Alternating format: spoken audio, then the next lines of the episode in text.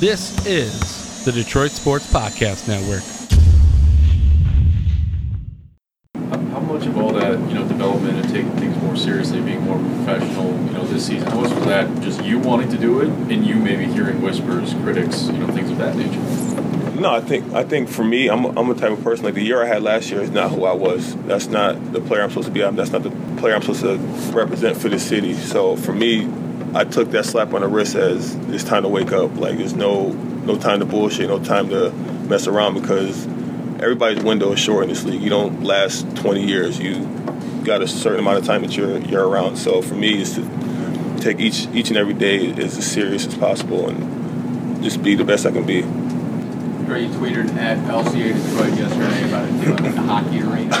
Is that something, was it kind of said tongue in cheek, or is it when you guys get down there, you feel like probably it'll feel No, you know, I've, I've I, I went down there a few times and I just felt like this was a lot of a lot of hockey stuff, and I'm like, damn. I mean, I understand we're sharing this mainly arena, but throw throw a little somewhere, eh, just randomly throw a spot of this Pistons stuff anywhere. But that's obviously not my place to say that. I was speaking off emotions of me just being down there and seeing that, and I felt like us coming to a new home. I, I felt like it'd be more welcoming, in my opinion. But maybe I, I'm looking at it at a wrong angle because everything is not done yet.